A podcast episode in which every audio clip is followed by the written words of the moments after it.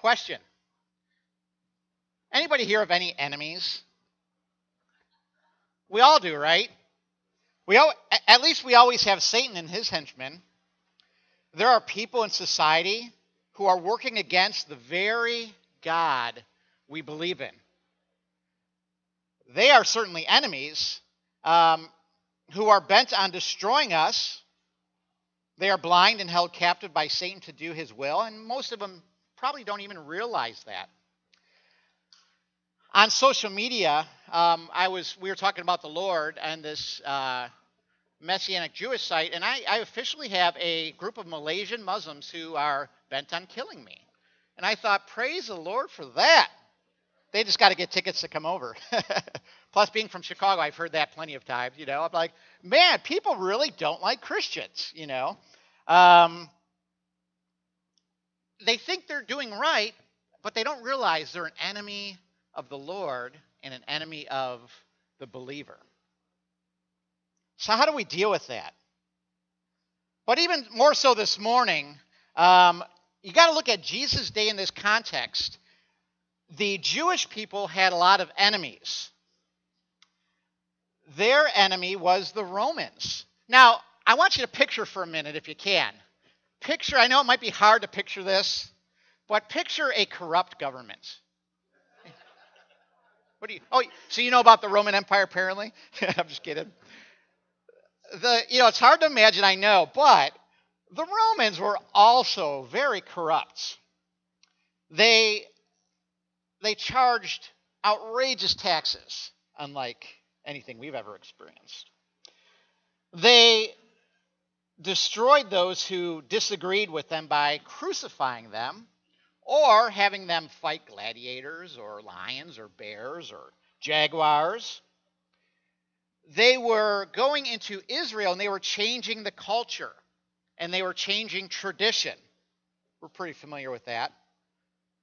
They were barbaric, murderous. They loved to enslave people.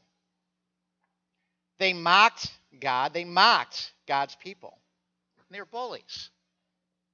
Just to kind of quickly summarize the Roman government of that day. So, how do you function in a government, in a world like that? We're going to get into that a little bit, but I want to focus this morning not as much on the big quote unquote enemies. I know it's hard to call people enemies, I get it. Instead, do you have any enemies who you often interact with? Maybe it's a boss, maybe it's a difficult family member, maybe it's a bothersome neighbor. How are we to deal with those people that we're ultimately called to love. So that's what we're looking at in this context this morning. But before we do, let's pray and then get started and dive right in. Father, I pray that you would help us to understand your word this morning, that it would be a time, even though I'm speaking this morning, it would be a time for me and for us where we would be directed by you, that you would conform our minds and our hearts into the image of your Son, Jesus, more and more. Father, we know we have a lot of work ahead of us to become like Christ. So help us to evaluate properly and rightly your word and then our hearts this morning and our minds. In Jesus' name I pray. Amen. So, Matthew 5, starting at verse 43, says this You have heard that it was said, You shall love your neighbor and hate your enemy. But I say to you, love your enemies and pray for those who persecute you, so that you may be sons of your Father who is in heaven.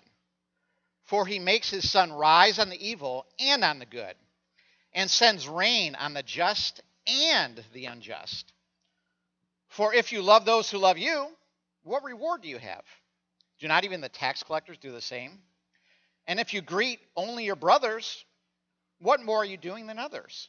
Do not even the Gentiles, I mean, anybody here, they do the same. You therefore must be perfect as your heavenly Father is perfect. So let's dig into this. Looking at verse 43. I thought, by the way, I thought this was going to be an easy sermon because I've read this about 4,000 times, maybe 4,200 times before. And then I started thinking about it, and then I thought, God, I can't preach this sermon. I don't do that well in this area. Generally, I do decent at it, but man, I got a lot of work. So I felt really convicted on this passage this morning. But nonetheless, we dig into it. Jesus says, You have heard that it was said, You shall love your neighbor and hate your enemy. And I started thinking, so where did that where did they hear that said? So if you have your Bible, open up to Leviticus chapter 19, verse 18. We're going to look at two passages for this part.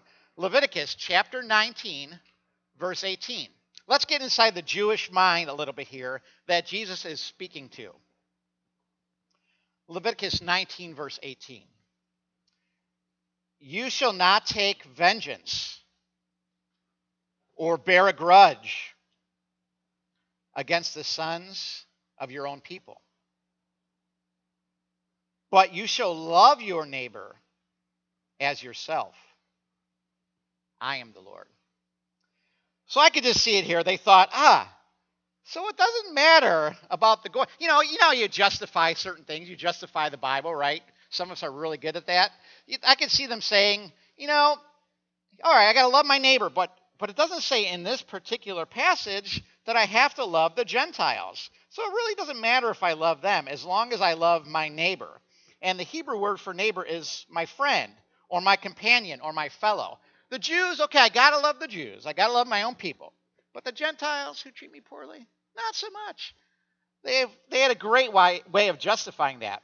And to see an evidence of this, look at this. Look at David in Psalm 139, verse 21 through 24. Now, if you have your Bibles, definitely open up to this one. This is very fascinating. Psalm 139, verse 21 through 24. So this sentiment comes, you can see it in David's life. And this really shocked me when I read this. Here's what David says Do I not hate those who hate you, O Lord? And do I not loathe those who rise up against you? I hate them with complete hatred. I count them as my enemies. Search me, O God, and know my heart.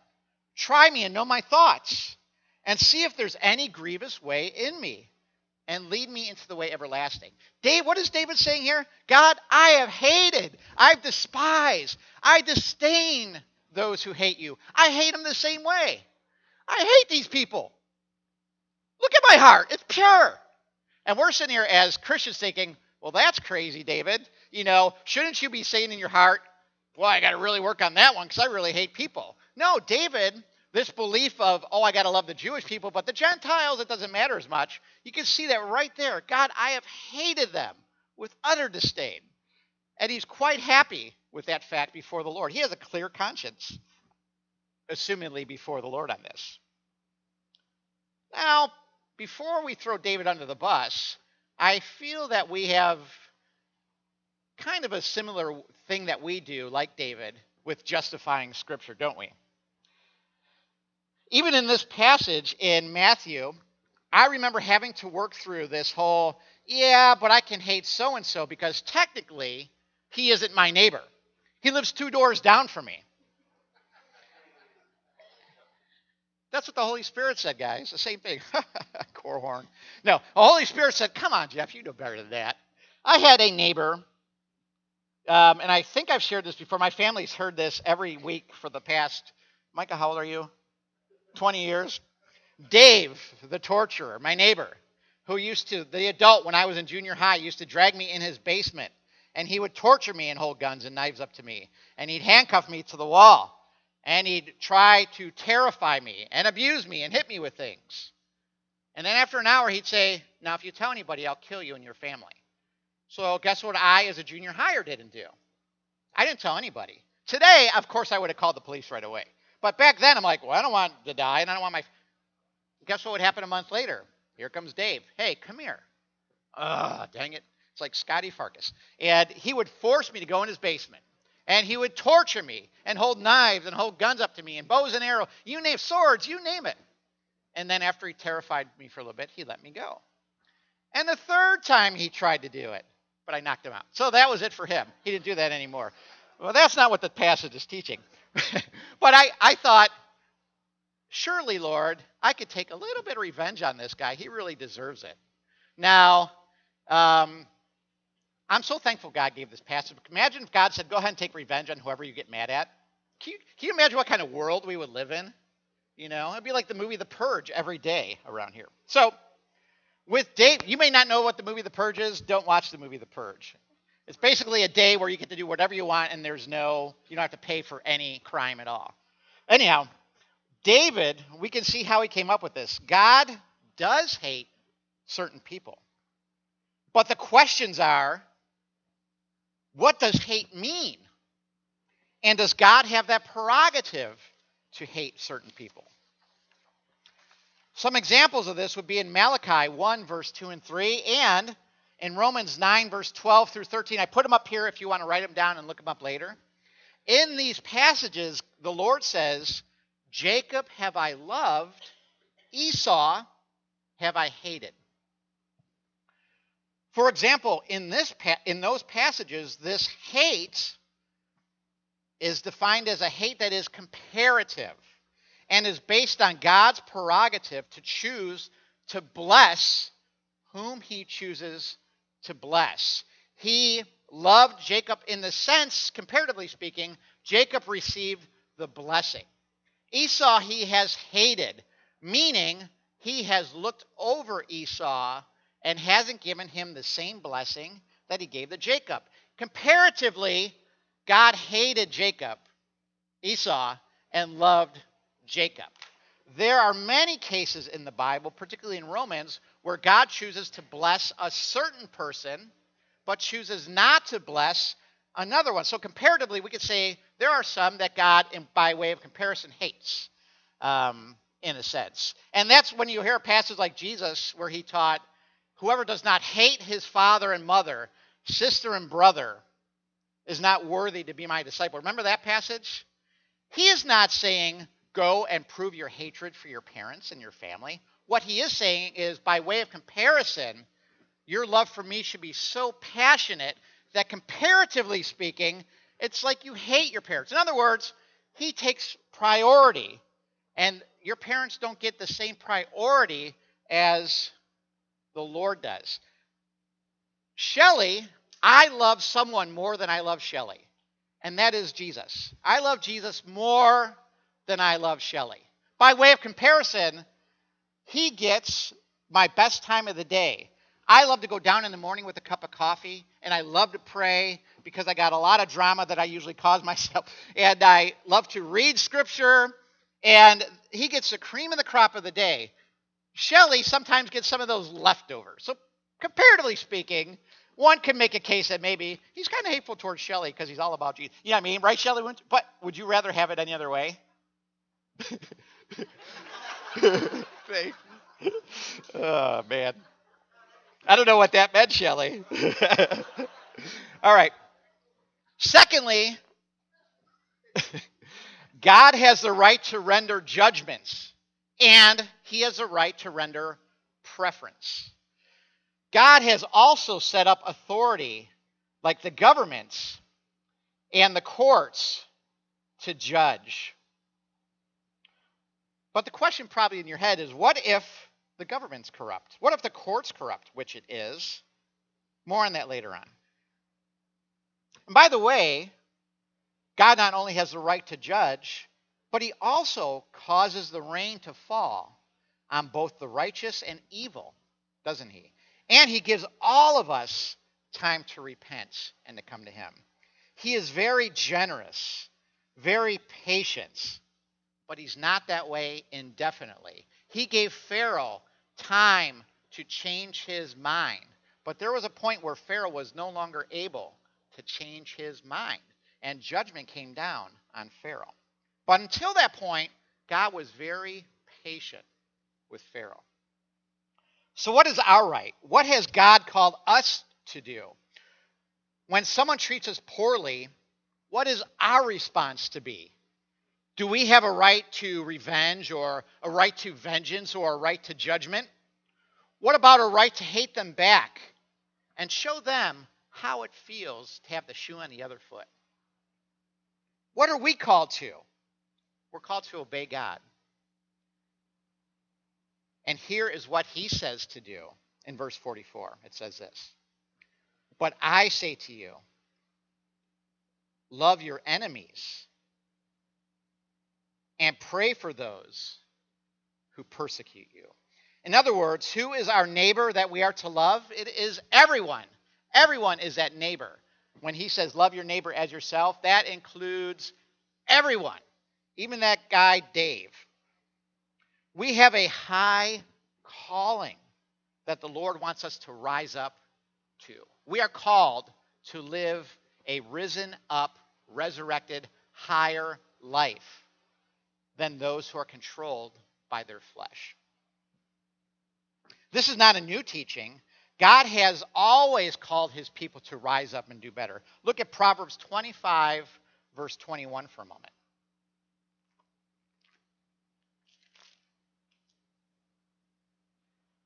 Proverbs 25, verse 21 says this If your enemy is hungry, give him bread to eat.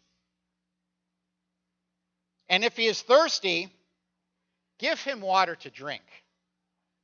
For you will heap burning coals on his head, and the Lord will reward you. The goal is not to burn them, okay, by the way. The goal is to bless those who treat you poorly. That person who cuts you off, let them have the space in traffic. That would be a good illustration for today on that. So, God has called his people to a higher standard.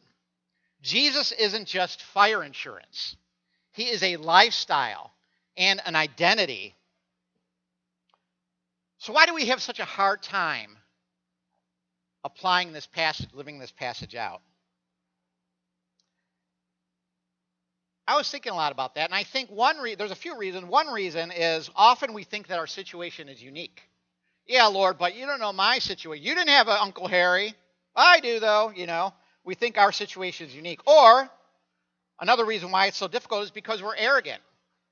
We think we know better than the all-wise, all-knowing God. Or we think that our way is better. You know, you know anybody you have anybody in your family who likes to tweak things? You know, no matter what you say, hey, here's a good idea, let's do this, they always got to fix it. They always have a better idea, you know. We do that with God. God says do this, we're like, yeah, Lord, but if I'm mean to him, maybe that'll really teach him a lesson, you know. I struggle with that sometimes. And third one, I think sometimes we're lazy. We believe we're good enough and we don't need to grow. Um, we think, eh, we're decent Christian people. But our standard's too low. And we know this. We know our standard is Christ-likeness. But we settle for mediocrity, what the Lord calls lukewarm. And if you read Revelation, he likes to spit lukewarm things out of his mouth. So sometimes our laziness may stop us from applying and doing what he has commanded us to do. At least that is in my life. So, what helps me to realize um, that God is all what helps me to what helps me to deal with this these temptations? Sometimes someone gets me mad and i want to lash out at them but what helps me is i start to think about god's character. I remember god is all knowing he sees this situation. God is all powerful he is able to take care of me. He is able at any time to step in and deal with the situation. And God is involved. He is involved in my life. And at any point, when He sees fit, He will deal with whatever He needs to deal with. When I was in Bible college, there were some guys who drove me nuts. And what's really funny to me is this JD became their RA. So he got to deal with them on a daily basis. And uh, I'm like, oh man, JD, where do you get yourself? But these guys were really pains in the neck, let me tell you. They would, um, no, they had drinking parties when, when you weren't supposed to drink at the college. You sign your name to it. Uh, they were really gross, uh, vulgar. Uh, they would break rules just to see what people would do, and I had some authority, so I would have to bust them at times, which wasn't fun. I didn't like that. I like to enjoy my time. And um, they were belittling the teachers, and they were belittling the people. And uh, there was a guy once who I just got so fed up with him in music class. I said, "Meet me in the bathroom." And so he and I went in the bathroom, and he's about a foot and a half taller than me. And I said, Why are you at Moody? And he said, I'm here to be a pastor. I said, You'd be a lousy pastor acting like you act. And uh, I said, But I'm going to pray for you. And I was so mad. And old Flesh Corhorn would have acted differently. But I'm like, Oh, God's called me to be better than that. So I, I said, I'm going to pray for you. And I went to my dorm that right away after that class, and I got on my knees and I prayed for this guy. And I prayed for him every day for months. And uh, when I look at his Facebook today, he is a solid Christian following Christ, and he is a pastor. And I ran into him at a conference with a bunch of teens once, and he had a light on his face. He wasn't mean to me anymore. And uh, I thought, praise the Lord, it works. God, you actually mean what you say in your words, you know. But I had to, I've had to do this as well. Where I'm like, Lord, I want to take revenge. I want to, you know, give him a free facelift, but you know, I'm going to follow you in this. Now, Jesus in verse 45 through 48, Jesus gives us the reasons why. Why should we pray for those who persecute us? Why should we love our enemies? Verse 45. So that you may be sons of your Father who is in heaven. For he makes his sun rise on the evil and the good, and sends rains on the just and the unjust. God's character is always, has always been one of grace. He's always been a generous, patient, and often kind to both good people and evil people. We know this. We see this. 2 Peter 3 9 says, He is patient towards us, towards you. He wishes that none would perish, but that all would come to eternal life. I'm not sure if the word you there is referring to Christians, to God's elect, or if it's referring to the whole world in general. I don't know for sure. But I know for sure that all of those people I just mentioned probably drive God crazy half the time. you know, all of these people got issues. God is patient towards us, not wanting any to perish, but that all would come to life.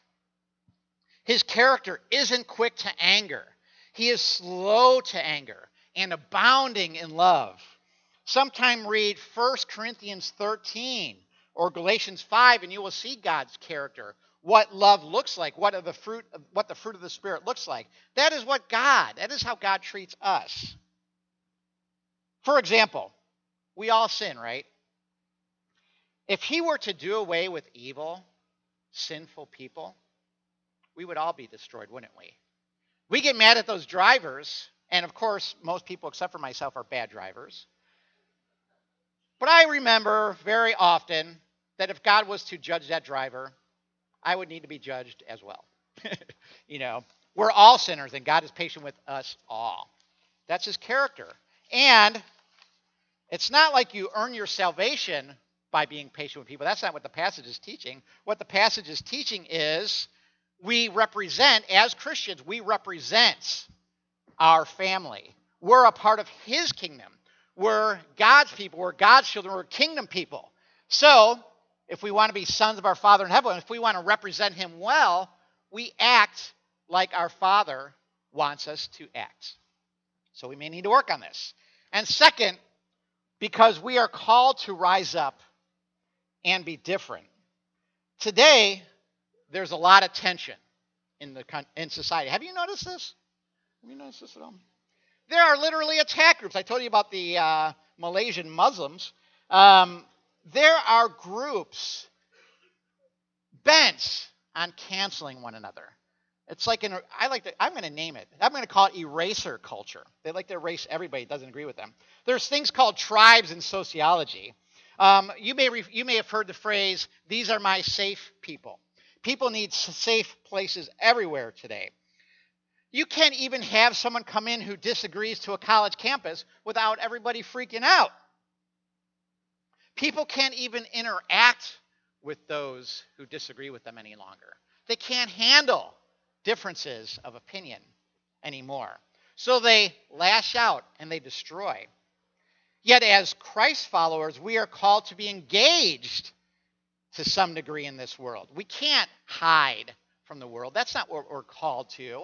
We can't be lights if we're hidden under a bushel. We need to somehow engage this very challenging culture that we're in. We cannot depend on Ben Shapiro to do all the speaking for the conservative or the Christian or whatever the case is. He is not the light of the world. He doesn't know Christ, but we do. And we're to be engaging our culture until we're in the casket. That's what we're called to do. So, verse 46 For if you love those who love you, your people or your safe people, what reward do you have? Do not even the tax collectors do the same? Tax collectors, obviously, they sold out to Rome. They were hated by the Jewish people. Most of them were Jewish people, and they were despised because they were sellouts to the government. Verse 47. And if you greet only your brothers, what more are you doing than others? Do not even the Gentiles do the same? Probably the best way to take the word Gentiles here are the dirty pagans. Do not even the worldly, dirty people, the dirty, godless, pork eating Gentiles? They do the same. In other words, the Lord's like, wow, you love those who love you. Whoop de doo. Everybody does that. There's nothing impressive about that. We're called to be better than that. Verse 48. You, therefore, must be perfect as your heavenly Father is perfect. Now, you read commentaries on this, and there's some wimpy commentators out there. Well, it doesn't mean perfect, you know. It's almost more of a more of a commentary on their own personal sin lives or whatever the case is. But the word here is to be perfect. God has called us to be perfect, to be just like Jesus, just like our heavenly Father who is perfect. James 2:10 says if we keep the whole law yet stumble in one part of it, we are guilty of breaking all of it, which of course we all have. And that's by the way dealing with the same issue here of partiality. Here Jesus is setting the standard. Anybody here a, a manager of anything? If you've ever managed and led a company or people, raise your hand. I'm not going to call you, don't worry. All right, Don, can you answer this? No, I'm just kidding. Managers have to set the st- when you do an evaluation, you can't just say, "Oh, you're doing mediocre and all these things. Oh, that's all we want." No, as a manager, you set the expectation, you set the bar. Here is where we need you to be at. And if the person falls short of that, here are some steps you need to take to get to that level right? That's what a good manager does, right? Um, that's what he's doing here. He is setting the standard. You must be perfect as your heavenly Father is perfect. Because he is holy, he cannot and will not say, "Oh shucks, just uh, just just be a little bit better than Charles Manson." You know? No, he can't say that. His standard, which he met, is perfection in this area. There's perfection here. In other words, there's always something for you to work on and for me to work on. We are to be just like Christ Jesus here. There is not one of us in this room today that could say to the Lord, who is perfect, I'm pretty much like Jesus in this area. Anybody want to raise their hand and say they are? No, because then I'd say you were prideful. All of us need to grow in this passage. And what example did Jesus set? Was the cross. When he died on that cross, people made fun of him, people mistreated him, people abused him. And what did he say? Father, forgive them. They don't know what they're doing. He died for them while they were his enemies. So, a couple questions. And this is you could write these down and in your notes if you want to. Question number one for reflection and application this week. Number one, why is it so difficult for you to apply this clear and simple teaching here? Number two, what characteristic of God helps you to apply this teaching? For me, it's his power, it's his knowing, it's his involvement, and his love for me that helps me with this passage. Number three, what steps do you need to take to become perfect in this area. Maybe you need to die to yourself and to your agenda. Just brainstorming with you. And then some challenges for this week. Challenge number one Make a list of your enemies. I have a little pink book at home that I list those who hate me, who treat me poorly. None of you are on that list. That's my prayer list. I pray for those people. I want God to do an amazing work in them because I'm sick of them bothering me.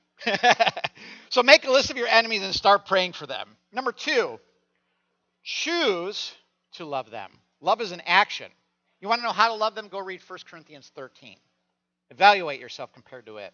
Number three, this week brainstorm ways to bless the person you'd rather punch.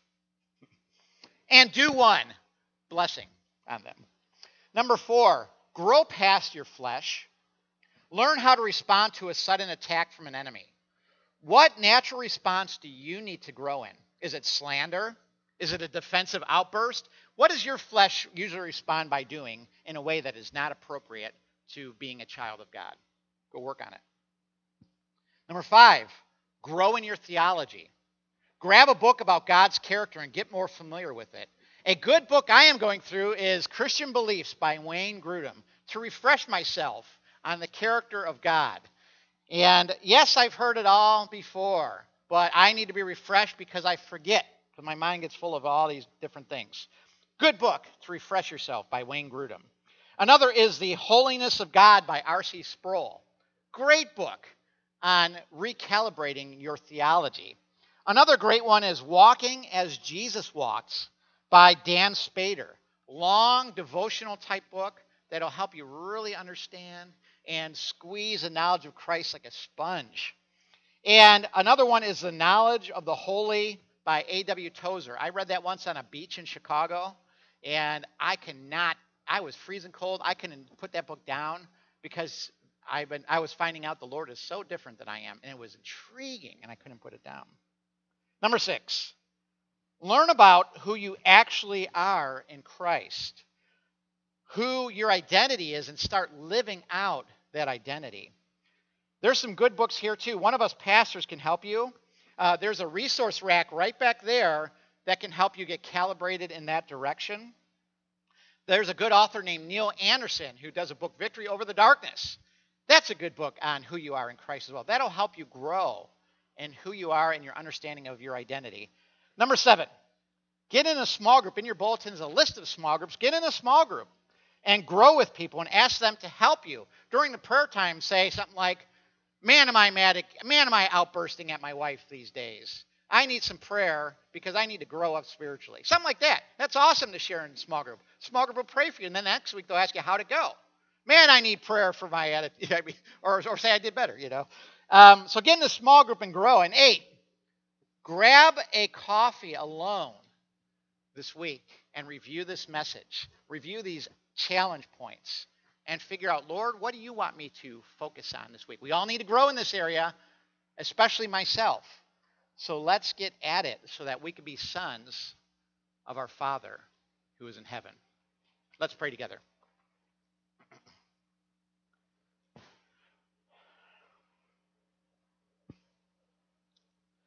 Father, you know that we have work to do.